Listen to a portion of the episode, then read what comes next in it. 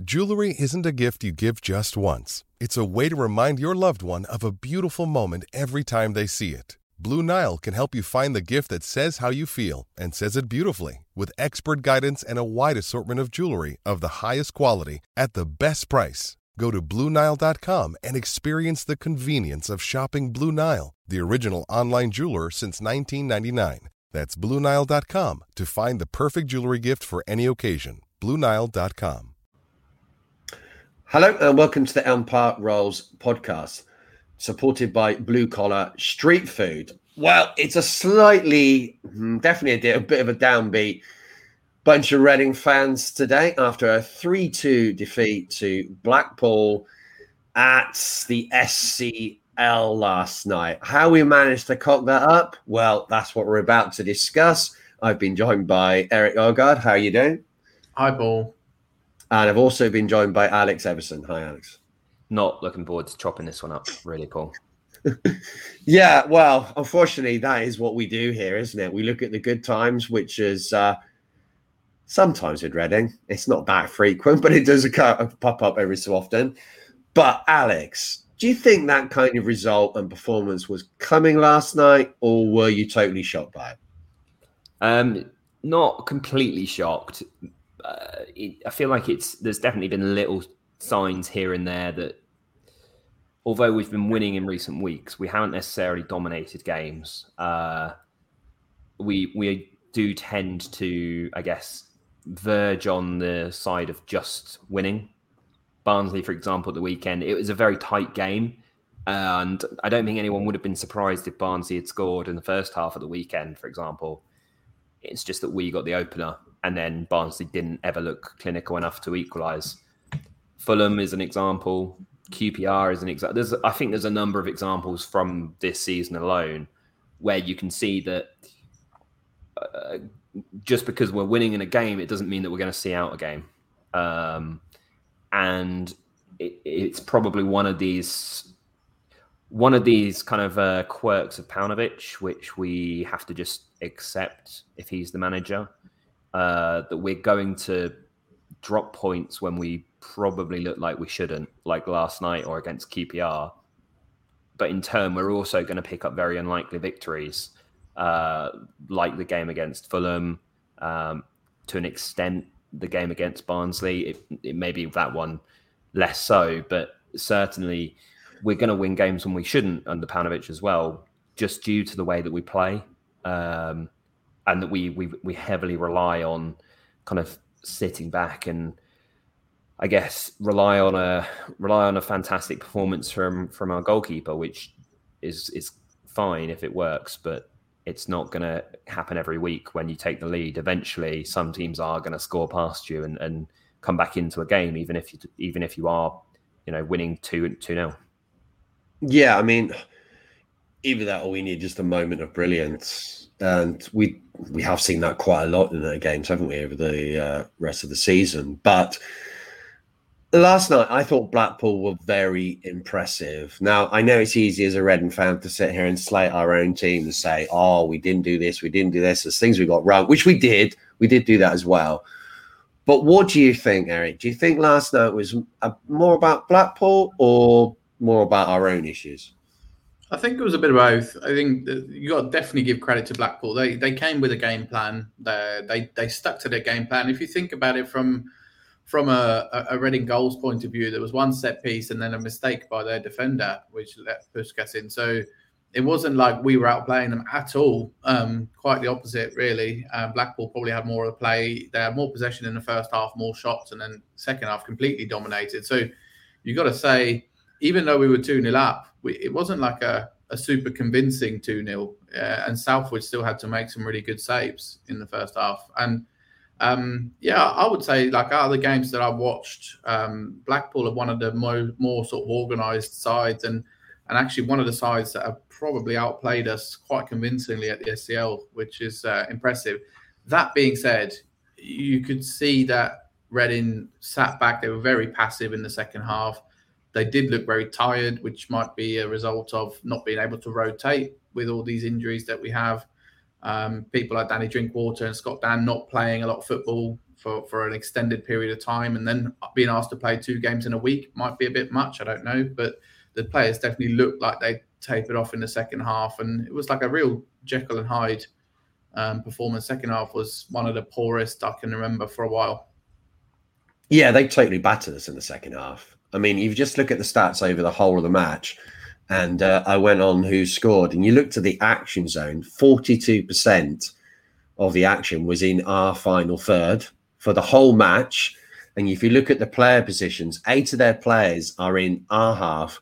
And if you flip that around, there's only two players who are just about in the Blackpool half, and that's Puscas and John Swift on the halfway line. I mean, you can't maintain games very often, Alex, if you're going to leave yourself in that position. No. Uh, if you're going to sit back with essentially eight players behind the ball, um, yeah, it can work from time to time, certainly. Um, but uh, as Eric said, if you've got players like Scott Dann and, and and Danny Drinkwater who haven't played that much football. I mean, Scott Dann has to an extent, I guess, but Danny Drinkwater hasn't played regular football for the best part of two, three years. Um, and I don't think it's the first time that this has happened, but certainly last night, the second half, he just looked completely shot. Like he just looked gone in the second half. Um, but of course, the injuries that we have, there's not that many options to change the system. There's not that many options to change who's in the midfield at the minute. Um, and essentially, it just gives the it gives the opposition that like free reign to to control the play. Um, and I, to be honest, I think it was very similar. It was quite a maybe not very. It was quite similar to the Barnsley game.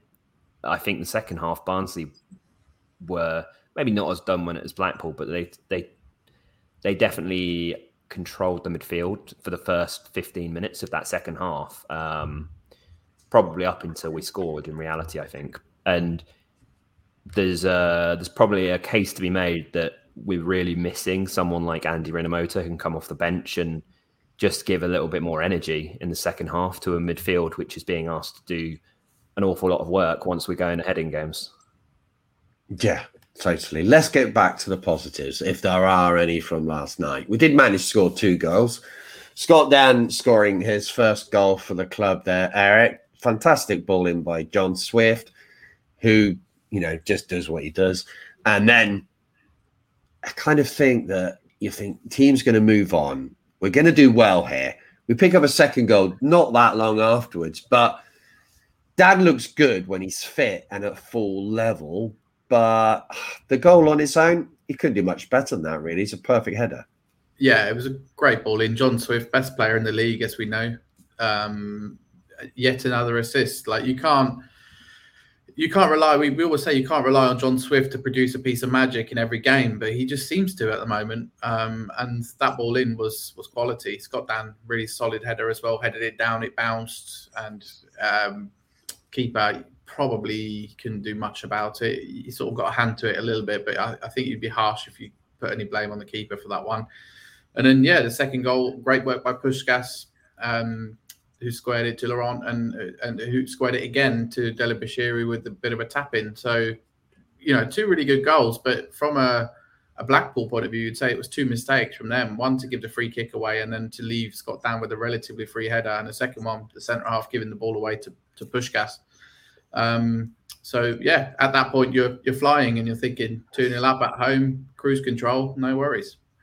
Yeah, I was listening to it at home on uh, Sky on the old red button action, and uh, they said, "Oh, if Reading get a third here, this game's going to be really difficult for Blackpool here." Sadly, we didn't get that, but there was still warning signs from Blackpool, Alex. Even when it was one 0 they definitely had opportunities, and it took a fantastic double save from Luke Southwood to keep us one 0 ahead.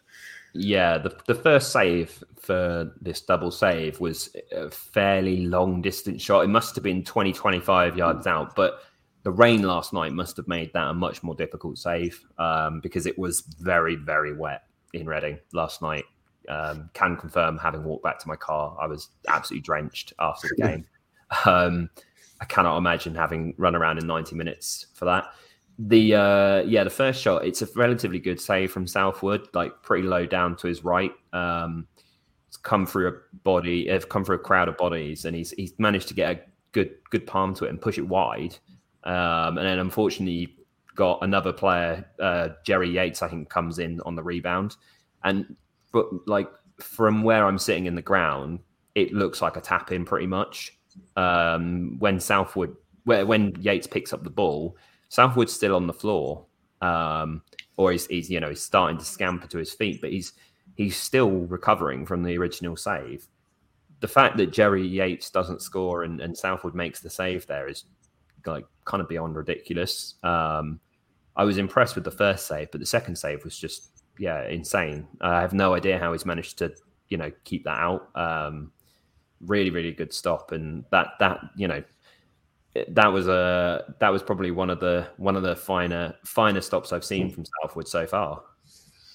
Yeah, and there was an incident not that long after that Liam Moore had to make an absolutely huge block uh, for a stop Blackpool scoring again there, Eric. So when people say he was a kind of Jekyll and Hyde performance, the warning signs were definitely there in the first half that yeah. Blackpool were creating chances.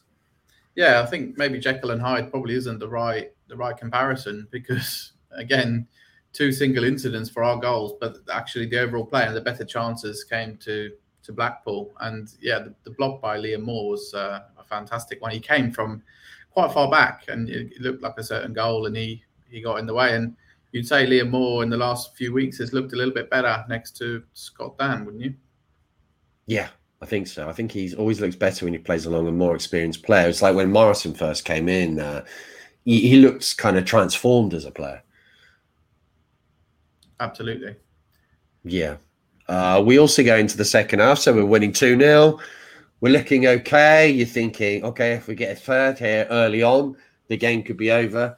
Well, that opportunity comes very early on for George Puscas. He's through on goal, Alex, and all strikers miss chances, but that was a big, big moment. Now, I'm not going to pin everything on Puscas's miss because I get hammered for doing these in the chats that we have for EPR. But that was a huge moment, and I would exactly say exactly the same if it was a different striker because even the Blackpool manager admitted afterwards, if you get the third, that's really hard to come back from. But is this a save or a miss from Puscas here? I think it's a probably a miss from Puscas.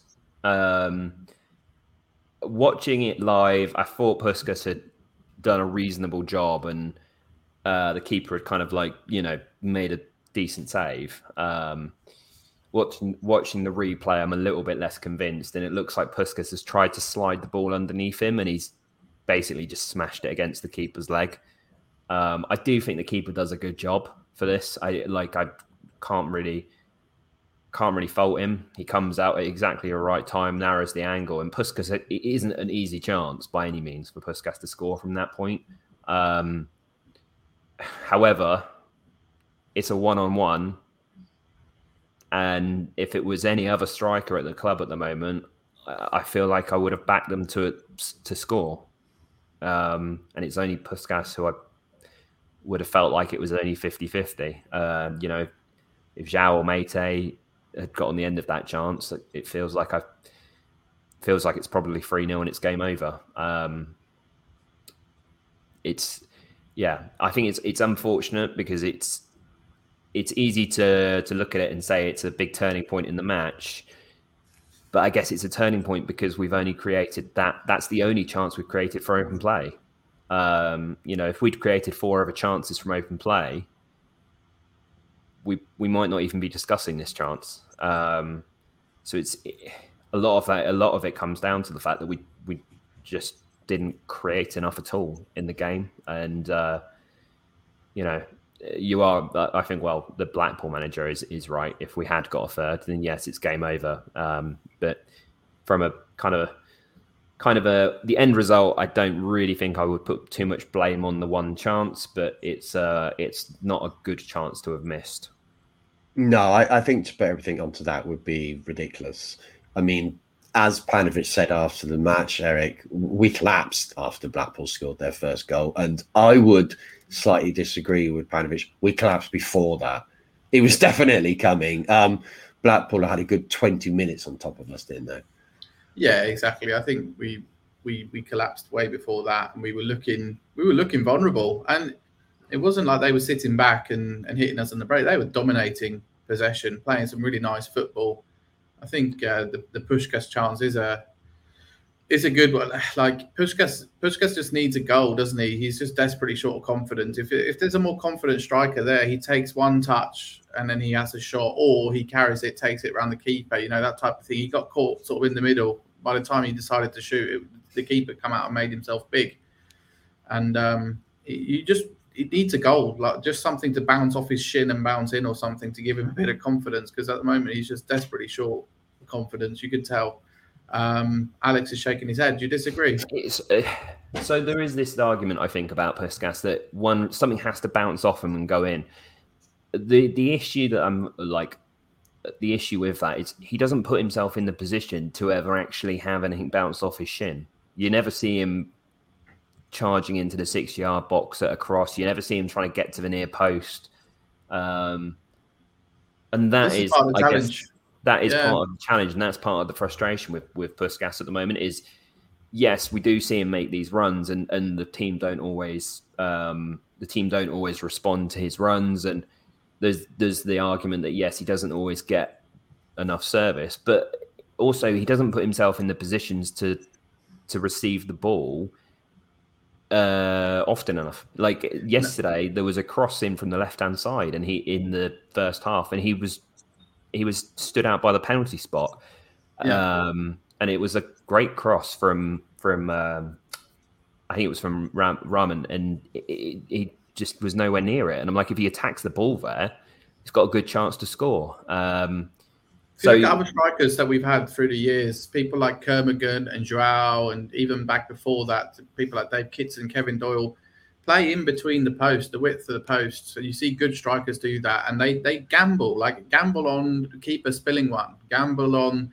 a defender missing one, and then you've got to tap. Like we're not really seeing that kind of movement and and risk taking from Puscas. He just seems to be he, he does seem to work quite hard. Like he he runs a lot, but it's not it's not like runs that make that create danger or create chances or create space for other players, for example. So it's it's definitely uh, a desperately tough one. And you also got to say like the the options to replace him. You got Femi Azeez, who's possibly better on the wing. You've got Clarke, who's just very young and very raw. So it's just uh, yeah, it's a tricky situation. Like with with Lucas João, in yesterday's game, you've got an outlet, you've got a player, you can hit the ball up to him and the ball sticks. Puscas is not that sort of player, so just adds more pressure. And uh, I suppose back to the question that you asked Paul originally, yeah, we definitely collapsed before uh, before their first goal, but credit to Blackpool, they played well. I mean, they had what was it, probably two or three penalty shouts before they scored the first goal. Um, well, maybe not. I can't remember exactly the order of all of them, but it feels like there, there was two or three very early on in the in the second half. Two of them uh, were blatant dives, though, Alex. Definitely. Yes, as, I, for, as you told me afterwards, they, they were blatant dives. Um, I didn't really get the the full view of them uh, in the stadium, but like they they were, I guess they were in and around the box enough to. Hmm. They were in the position, right, to be able to to pull off those dives. I don't know if you that's still, you still worry. You still yeah, worry when you're a fan. Yeah, I guess that's the point, right? If you're in the position to be able to to dive in the first place, then you're at least in the right area of the pitch. Um, it's never stopped Andy Yiadom, has it? You know, he's a big fan of the dive as well, isn't he? So let's not pretend it's just one sided here. But can we just yeah. quickly go back to Eric's point here about strikers? The amount of disrespect given to Yakubu not to be in that list. I just think, I just think we need to take a moment to respect that man. You know, yeah. he is an absolute lech, one hundred percent. But yeah, yeah if we look at when they scored their first goal, 69th minute, a little bit of luck. Obviously, Dann kind of is trying to get the ball over the bar, isn't he? But kind of heads it into the goal there. Um, it's been given as a Dell goal because, and it should be because it was on target no kind of issue there with Dann. He's trying to do his job. The ball's come at him. And as Alex just said, if you get the ball enough in that area, just on sheer percentages, you're going to get a chance, aren't you, Eric? And I think Southwood would have saved the shot if Dann had left it, but that's easy to say. Very yeah. Easy. I was in two minds about it because when I first saw it, I thought he might, but then when I saw the other angle, it was quite a quite a solid shot, and I'm not sure Southwood would have kept out. May, maybe, um, but yeah, I mean, there was no one marking this player at the edge of the box, and he's had a free shot. It was just poor, poor defending from Reading. Didn't really clear it, and um, yeah, they scored, and then and then you're thinking, okay, here we go, two one. Are we gonna are we gonna get back into the game, or are we gonna fold? And unfortunately, I think it was the second one. Yeah, I, I think. I mean, I don't know what it was like for you, Alex, at the ground watching it, but I definitely felt watching it on TV that we were folding big time, and we've seen it before this season against Fulham. We saw it last season against Bournemouth, being two 0 up and then losing 4 2. I mean, Bournemouth is a bit different because Bournemouth are quite a good team. But it, I was very, very, very nervous. If we could have blown for full time at 2 2, I would have taken it. It felt uh, once it got to 2 2, there was only ever one winner, realistically. Um, I mean, the second goal came very quickly after the first goal, didn't it? I think it was only about three or four minutes after the first goal went in, and um, the the the goal itself it's a good header by um, by Yates, who got a lot of stick from the crowd last night, um, but uh, and and gave it back at the end as well after he scored the penalty. Um, but yeah, the second goal it was it was a good goal from Blackpool, um, a decent cross, and it was literally the perfect cross because it went it right in between Scott Dann and and um, and Rahman and Yates. For, from where I saw it, the way he moved in, I was convinced he must have been offside because he was that in that much space. It was one of those goals. Um, and I'm watching the replay. He's not offside at all. He's miles onside, and he just literally just strolls in between the two of them. Neither of them know who's meant to ha- cover him. I don't even think maybe neither of them really realised he was, you know, uh, target for the cross. And as soon as the ball comes in, he's got a free header six yards out, and you know, however good Southwood is, that's going to be very difficult to keep out. Um, yeah. So, and once it got to 2 2, you know, Paunovic can try as much as he likes with that bench to try and change the momentum and change the game and change what's been going on for the first half an hour of that second half. But the depth isn't there. He he's not able to, to do anything with what he's got on the bench, I think, there to to influence the game enough. Um, you know, I know I know Clarke came on like once we conceded the once we conceded the third, I think, and it's but it's by that point it's kind of too little, too late, really. Um, it definitely felt like once Blackpool had got the third goal, it was it was all over. Like uh, we weren't we went we didn't look like we were really ever going to get back into the game at two two. I know we were drawing them, but it never felt like we were, we were going to be the team which won the game. Yeah, as bad as that was, Alex, was that as bad as the tea that you were served up last night at the stadium? Um, no, the tea was probably worse. In all honesty, uh, yeah, definitely. Um, just as a tip for anybody who does buy tea or coffee at the stadium, I would just make sure you check your milk before you put it in because yeah, the one I had was fairly solid uh, last night, which wasn't great. Oh, that is not is not what you want in milk, is it? Solid. Uh, that's uh, yeah, that's oh, I'd feel ill. That's pretty. yeah, so I kind of I felt it was inevitable that we were going to concede that third goal. Um, I wasn't quite sure it was going to be a penalty, but I think the penalty it was a bit sloppy. Maybe you wouldn't see that given sometimes, but it's been given. You have to deal with that. Takes a penalty well, Eric. Southwood gets a hand on it, but it's too much power on it. Yeah, it's a good penalty, and you know, if Southwood pulls off that save, you'd say that's an amazing penalty save because it was it was a decent height for him, but it was it was still too hard and too far in the corner. And uh, yeah, gave it to all the fans. Obviously, I, I was watching on a stream at uh, nearly 5 a.m. my time here in Singapore, so it wasn't. I, I mean, it didn't really cheer up my morning. Should we put it that way? Uh, I can't imagine it was any better in the ground, Alex.